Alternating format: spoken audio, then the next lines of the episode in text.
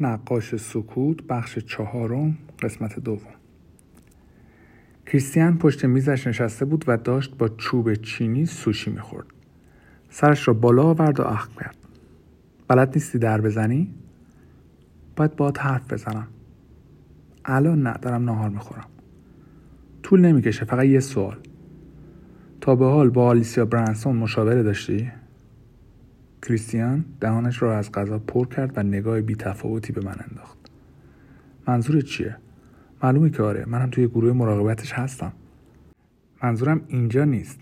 منظورم قبل از اینی که به گروه بیارنش. ظاهر کریستیان هر آنچه را که دنبالش بودم نشان داد. صورتش سرخ شد و چوبها را پایین آورد. از چی حرف می‌زنی؟ دفترچه خاطرات آلیسیا را بیرون آوردم و نشانش دادم. شاید این برای جالب باشه. خاطرات آلیسیا. از چند ماه قبل از قتل همه چیز توش نوشته شده. خودم خوندمش. متعجب و نگران بود. از کدوم گوری پیداش کردی؟ خدا آلیسیا به من داد. منم خوندمش. خب به من چه ربطی داره؟ اسم تو رو هم آورده؟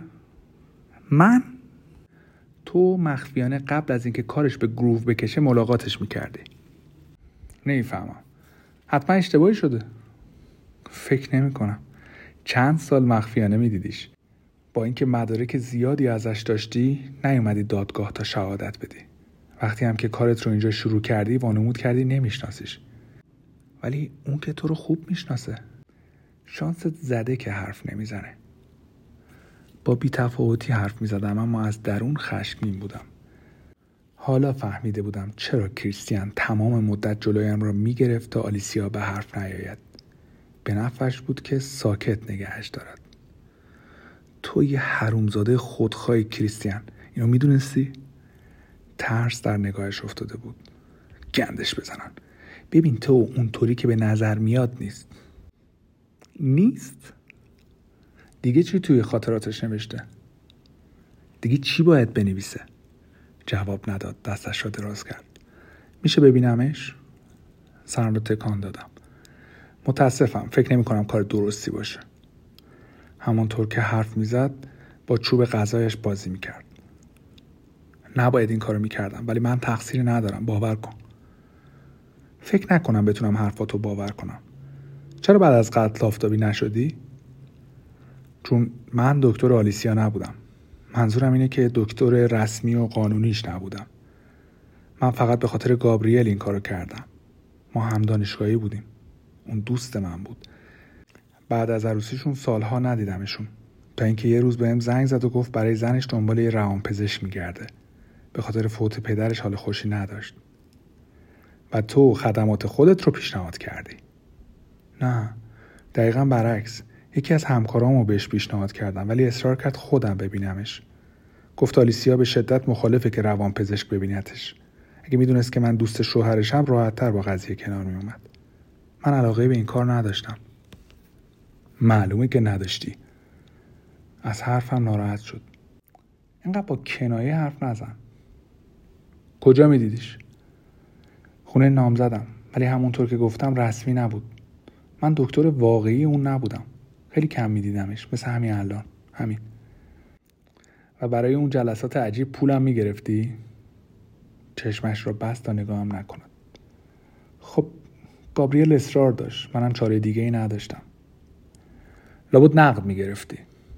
تو نقد می‌گرفتی؟ آره اما جای ثبت نکردی؟ لبش را گاز گرفت و چیزی نگفت.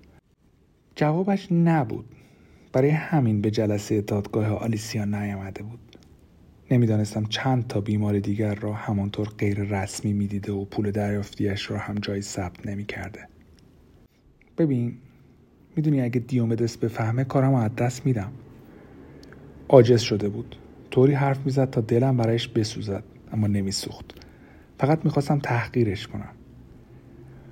نگران پروفسور نباش. انجمن پزشکان چی؟ مدرک تو از دست میدی. اگه تو به کسی نگی اتفاقی نمیافته. گذشته و گذشته مگه نه؟ به خاطر خدا بحث زندگیم در میونه باید همون موقع فکر اینجاشو می‌کردی نه؟ تو لطفا. طبیعتا نباید تا آن حد التماسم را می‌کرد. اما مشخص بود از کارش پشیمان است و وجدان آرامی ندارد. نمی‌خواستم پیش دیومدس زیرابش را بزنم. می‌شد بیشتر از اینها از این قضیه استفاده کنم و پاپه خودم نگهش دارم. باشه. فعلا لازم نیست کسی خبردار بشه. ممنونم واقعا. یکی طلبت. آره یکی طلبم. همین الان هم طلبم می‌خوام. چی می‌خوای؟ می‌خوام حرف بزنی. همه چیزو درباره آلیسیا بگو. می‌خوای چی رو بدونی؟ همه چی.